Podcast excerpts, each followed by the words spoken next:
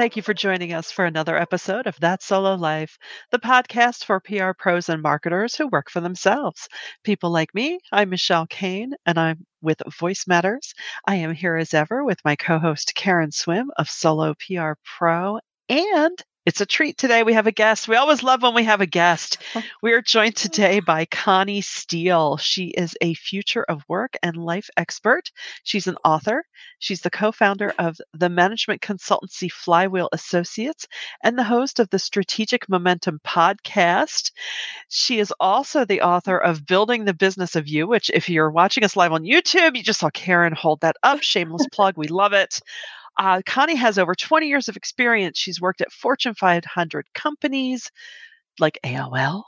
She's worked with startup and scale organizations, high growth tech companies, and consulted with C level executives. So she's observed firsthand how business is no longer rigid and linear, but rather collaborative and fluid. Connie has always been intrigued by the why behind companies, which is very cool, and careers that thrive, and has spent over a decade studying the workplace trends that are now permanent changes.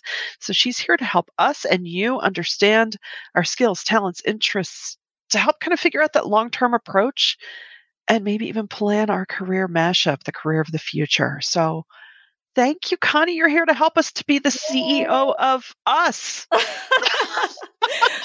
Thank you so much. I'm super excited to be on your amazing podcast today. Aww, you're very kind. So tell us what led you to write the business of you? What what sparked the first thought of, hey, there's a book in this? well, it really started with my own podcast. As you know, you had mentioned, I have always been intrigued by the why behind companies and really yeah. the people behind them. Like, what is it mm-hmm. that make them thrive? What are the factors for success? What holds them back? What are they actually doing? What's that how, right? Because it's always the how that creates that level of momentum. So when I started my own podcast five years ago, I wanted to really understand that. And I interview people across different disciplines much of that was because I realized as a strategy consultant, when you go and you try to solve a problem, it's never the subject matter area that really inevitably is the problem. It's all of those different factors that cause some friction. Mm. So as I started interviewing people, I noticed an interesting pattern that the way that they were pursuing their careers was nonlinear. The way that they were operating was different. What they wanted out of life was being defined differently. How they defined success wasn't the traditional definitions that we all know that we grew up with before. They were much more narrow, they're much more finite. And money, title, power, it wasn't that. They were seeking something higher. They were seeking more fulfillment. They were seeking purpose. They were really wanting to make an impact. And what I was also realizing is that the people who were reaching out to me were those that were either starting out or really in their mid stage of their career. So millennials and, and Gen Zs. And they were looking at different resources like podcasts to help them grow.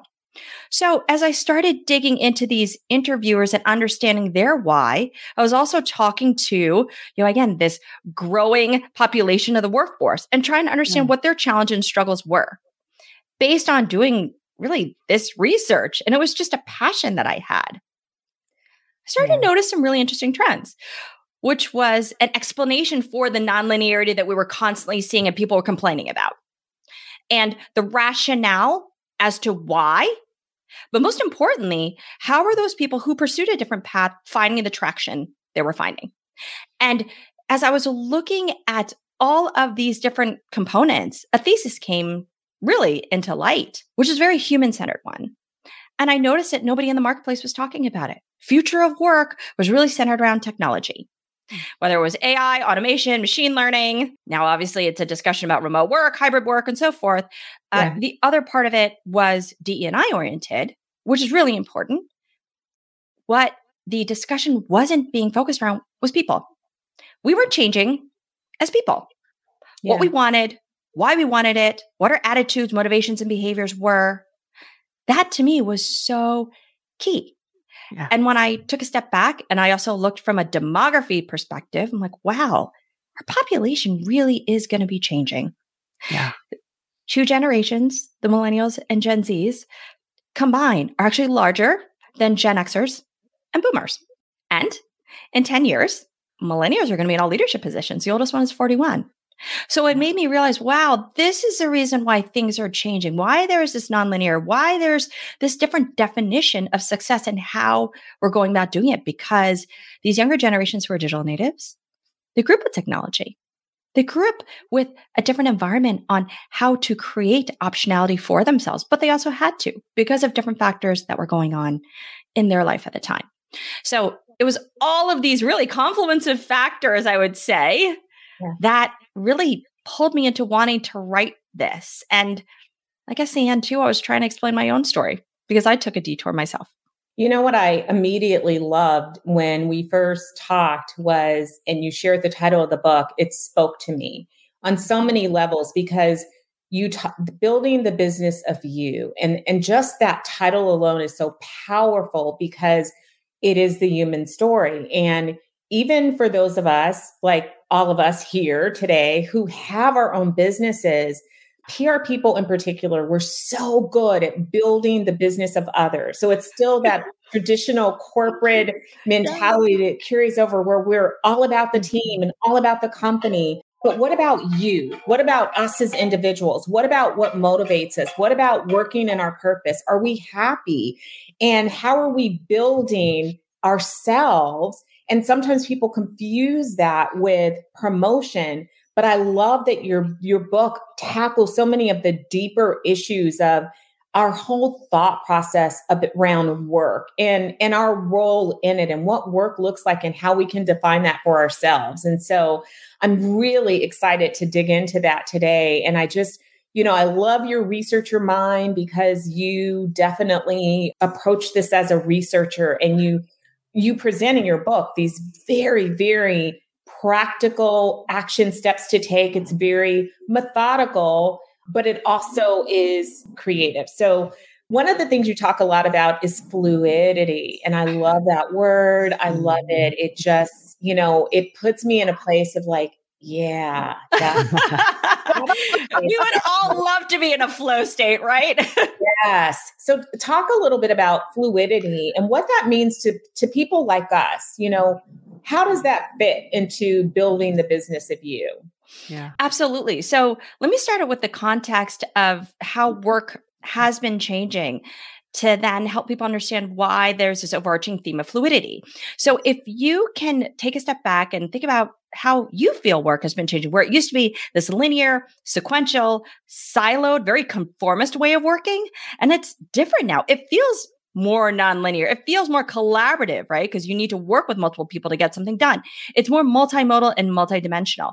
And all this really is moving towards this level of convergence. We now have this optionality where we don't have to choose between one thing or another. It's not an or situation, it's an and. Yo, we want personal and professional purpose and profit, right? There's work and life. It's digital and physical. Everything in the world today is more of a hybridization of things where you're hmm. combining all those different elements. So then when you layer on top of what does that mean for me as a person? Well, let's take your identity. During the pandemic, I'm assuming both of you were constantly context switching between the 10 roles that you had at any one time. So obviously you are you're business owners. That's one. But you are also the PR leads for the companies you service. That's another. But you're also podcasters. That's another. Yo, you manage your household. That's another. And that's all happening so dynamically. And for you to feel like you're making traction and get that checklist of things that you probably have noted on a piece of paper done, you have to move very fast. You have to be fluid in context switching. But another aspect mm-hmm. is think about where you're now working, right? So fluidity also means where you work, when you work, how you work. When I mean how, think about the tools that you're using. So right now we're on StreamYard, but you're switching between StreamYard and then Zoom and Microsoft Teams and Google Meet. You have to learn all of these different applications.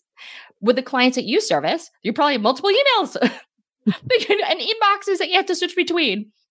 So you have kind of different identities in those. You're switching between mm-hmm. all of that. And so you're also dealing with different processes. Different clients have different ways of working. You know, your mindset, you know, the time, the goals that you have. And let's also say your personal goals and your professional goals. They're all intertwined now because work and life is integrated. So the reason why fluidity for me was really that core mm. theme that I saw, similar to how, you know, Carol Dweck's great book, she's like, you have to have that growth mindset to be able to make that traction. For me, fluidity really hit home because of all of these different layers and levels and factors that were impacting us on our day to day lives.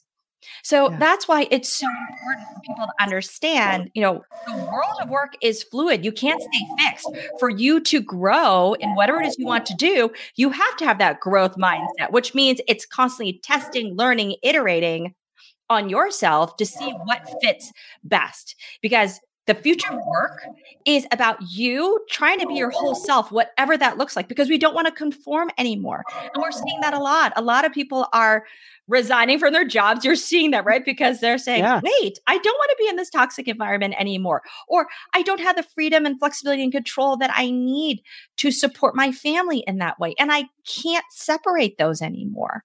Mm-hmm. You know what you you said, and it it was like a aha moment for me you talked about the the role switching. Mm-hmm. and the aha moment for me is that and you mentioned dynamic. We as individuals have always had multiple roles. Mm-hmm. what i think is really different today is that when you ask a millennial what they do it's never one thing. Yes. They, yeah they may have a job, but they also have a side business and yes. they have another side business. So they may have, you know, things that they create and they sell on Etsy, but then they also invest in this and they do this and they do mm. that.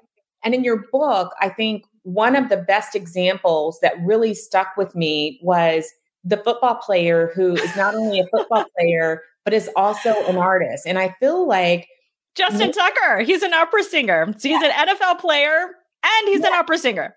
So we, of course, about expressing ourselves and not choosing one medium of expression for mm-hmm. this thing that we call work, but allowing ourselves to fully express ourselves and pursue our interests. And in doing that, create work that's so unique to each of us. Because when you talk to the Uber driver, who's also a professor, who's also got another business, what he does doesn't look like anybody else. It's his unique way of expressing himself through these various roles. And and so I think that that's really fascinating and really different. And you're right, when you look at generations, it's that is one stark difference between yeah. boomers and younger generations is that boomers did one thing and they did it for life. Sometimes they changed a job, but they still did the same thing. They did not mm-hmm. wholesale change their career. But millennials, and Xers are just like, okay, I'm going to do 10 things. Yeah. Very true. You know, and some of this sort of thesis came about because I was looking at the profiles on LinkedIn. So if you look at how people are defining themselves, right, it is not just your title anymore. It used to be. I was one of those early people on LinkedIn, and you're trying to find, well, how do I reflect mm-hmm. the title, right? Because it's that really defines you. The one thing that you pick is what defines you and how people are going to determine if they might want to engage with you. Mm. Now you see five, six different things because people yeah. will identify that they are maybe a photographer and a designer and a developer, a musician, all of those things now. So yeah. you're absolutely right that people want to be able to express all of their different talents you see that and and it's these examples that i continually saw in the media on LinkedIn, as well as interviewing the people on my own podcast that helped me realize wow, there's something really here. And people are moving towards that because they don't want to compartmentalize all these different talents that they have. Why should you? Right. Because it makes you uniquely you. And while other people might not be able to see the connectivity or really the the through line through that you do. You can see how mm-hmm. one skill or experience helps you in another. And it's very innate to people. Yeah. For that football player, yeah. you mentioned being an opera singer makes him a better athlete because of the singing in a diaphragm. Like, oh, Yeah. makes sense. Yeah. I would have never thought of that, but but we're used to defining people in boxes. Yeah. Nobody wants Yeah. to be defined and put in a box anymore. so when you remove all of those very specific criteria, you also open yourself up for opportunities that you wouldn't have considered. And let's face it, too, technology has given people a platform to explore and try unlike ever before. So that's a huge driver as well. Yeah. Absolutely. And you know, I think talking about this, I hope that this because it, it does take a little bit of a of a shift in your perspective. You know, I come from a generation that valued focus. Mm. And you know, when you talk about having five different things going on, that it's hard to push against that traditional concept of that's a lack of focus. You're doing too many things. You're all Well- over the map. And, you know, there's that old expression of being, what is that expression? Jack that of all trades, master of none. none. That that really is no longer true because what we're talking about is there is an underlying focus and that focus is exploring your purpose and really expressing yourself and that doesn't have to be confined to a single role. So Right. but it does you know even i have to catch myself and go yeah that that's okay for you to do that. You you have permission to do more than one thing Right. Absolutely. And I know that people may think, well, wait, but if I have four or five different things, how do I juggle that all? Well, it's knowing which ones that are complementary as well that enables you to leverage all those different aspects and skills that you have. Because, for example, you guys are podcasters, but you also speak. I mean, it's speaking and podcasting go hand in hand, but there are opportunities to position yourself and potentially really drive some income if you'd like through that vehicle. Yeah. So so Yeah. there are really interesting ways where there's connective tissue there. But what has to be defined is what is the goal that you're going after? What do you really want in your career as well as life? To your point that you made earlier on, we don't spend the time to necessarily look inside ourselves and ask us that question. It's what's Yeah. the mm. next job? What's the next mm. opportunity? Yeah. But when we say what really fits me, what makes me happy, what is the environment that I want to create for myself? These are all higher order questions, which is hard and it's very scary to ask yourself because it's not immediate. This is not something that will happen overnight, and we want something to happen right now. Right. It takes time to actually do that self work and that introspection. Probably ask other people because you might not be able to answer it for yourself, but you need other people's input to help get you there. yeah. So until you do that and align these macro trends that are happening in the marketplace to really what makes you you, that's when you can find that alignment. And that's part of this strategic planning process that I have in the book because we don't do strategic planning for ourselves. We do Oh. tactical things, right? We are like, hey, let's go find this next client, or I need to do these specific things for my Yeah. client. And so we're in the day to day, but not big picture. What are we trying to be? Where do we want to go? What really will make us happy? That's a very different part of the brain. It's scary because it's new and it's different. It makes us uncomfortable. And when things are uncomfortable, we have fear and then we stop because we don't want to fail. So then it just, we don't even bother. We just stick to what we know. And then it's a vicious cycle. And Yeah. we don't move forward. It's so Yeah. very true and i think so often i think that in and of itself recognizing the need to do that is a mind shift Yes. especially probably mm-hmm. more so for us in gen x right of oh wait i should be thinking about this and it's important to make the time to do it and also ugh but we need to do that work we really do 100%. I'm going to share this story too from a really interesting person I met. She is probably seven years out of her career. And she had mentioned to me that she is constantly looking at the job boards for opportunities, even though she's quite happy in the place that she's at. And she had found this opportunity at Spotify that had to do with algorithmic bias. New job, right?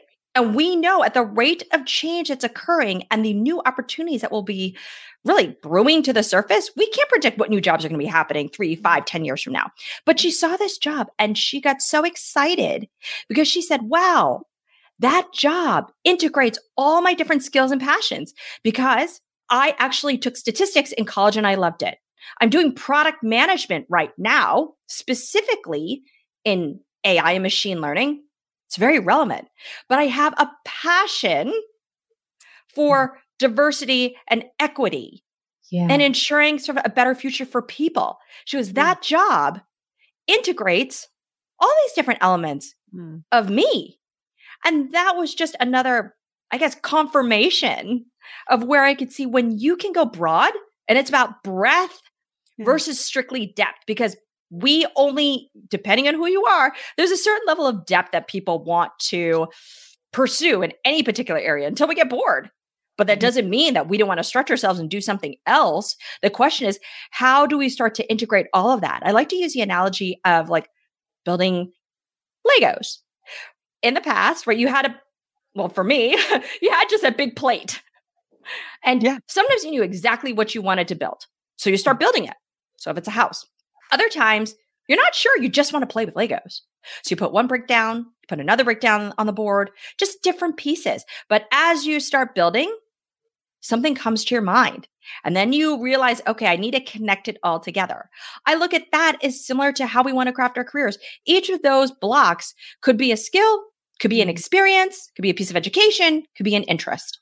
But as you start to build it and they're all over that board, it starts to become clear and clear for you what that whole picture could be, but you don't know until you try.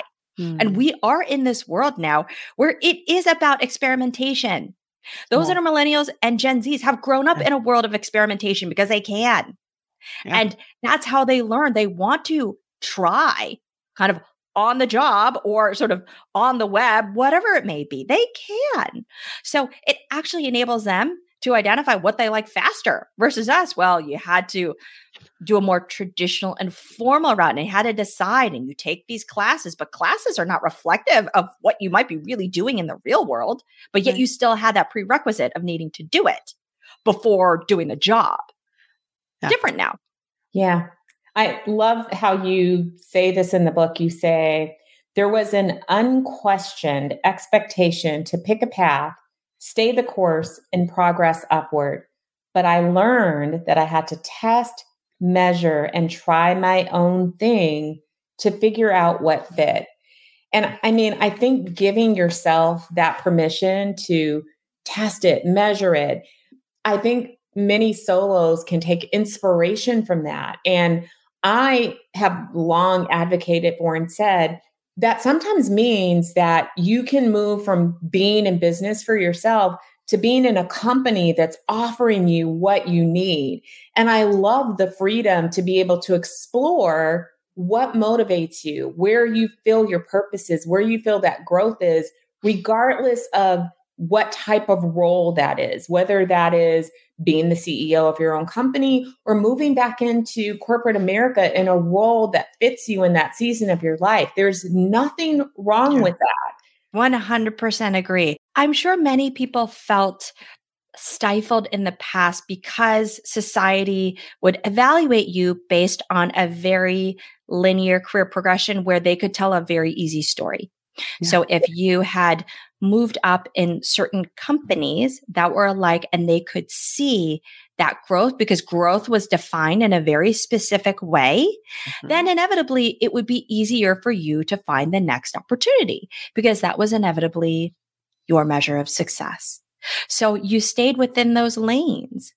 Now people are defining the rules differently and flowing in and out of independent or going to a company isn't looked upon as looked upon negatively in the same way it was before yeah. but certainly i right. completely understood that i mean i pivoted out of a corporate job without another job and that was a no-no 10 plus years ago right you yeah. you knew yeah. that oh you don't leave the job without having another job right because you have to explain while you're not working and all of that. And so there were very specific rules of engagement, right? To ensure that you could land the next thing. The rules are now being completely changed, but it gives you the opportunity to identify what are my rules? What do I Mm-hmm. need? Because unfortunately, the level of support that you maybe once have had has shifted too. So it's so necessary that people take stock in investing in themselves to determine what that right path is because you know y- you drive your own fulfillment Hmm. and, Mm. and we know that we uh, we've seen it time and time again right like people have their companies have their specific interests Yeah. you need to focus on yours not to the detriment of not being a team player but it, it's so important that we focus on how we can accelerate and know thyself Mhm.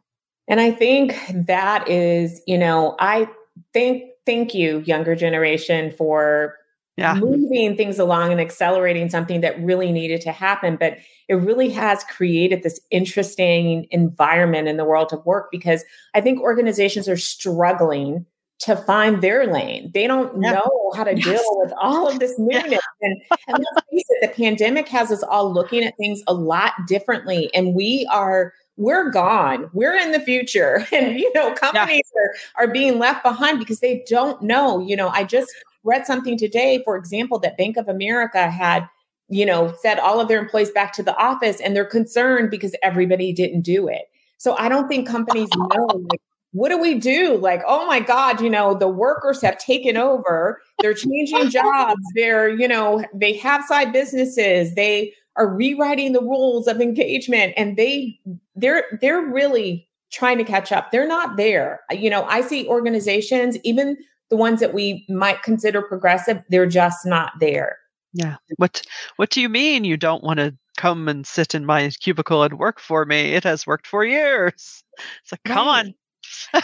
Exactly. I think this is why, you know, this work excites me so much Yeah. because what we have to remember is that companies are made up of people.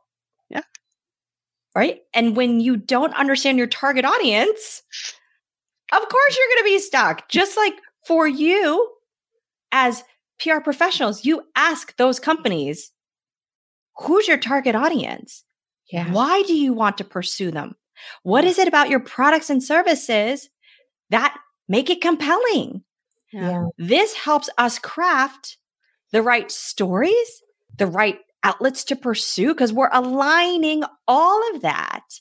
But until you have that, it's hard for you to do your job. And so you Right. feel stuck.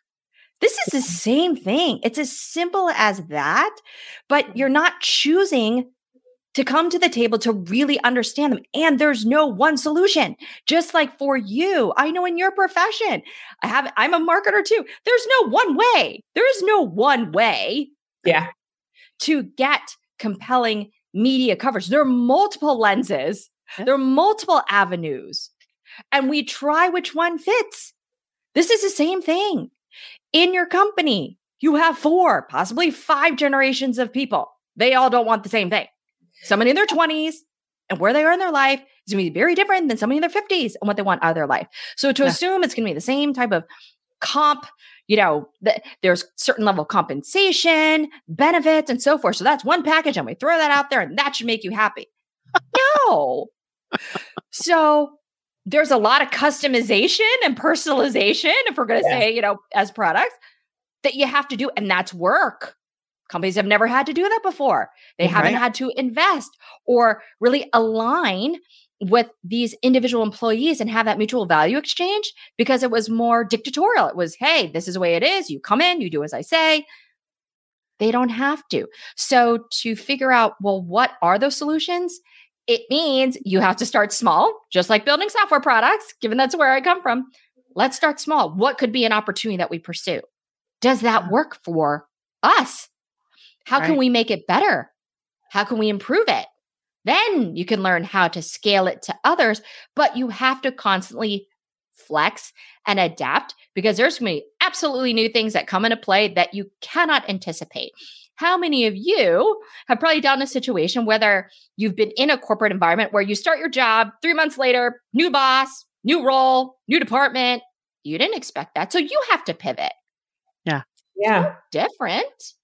And there's so, a lot of pivoting happening right now in corporations. And, and you know, we as PR professionals, obviously, we feel that too, because everything is fluid. Everything. Right. It changes. We just wake up every day and expect it to all be different. I mean, I've had executives that have jumped ship during the pandemic to do nothing.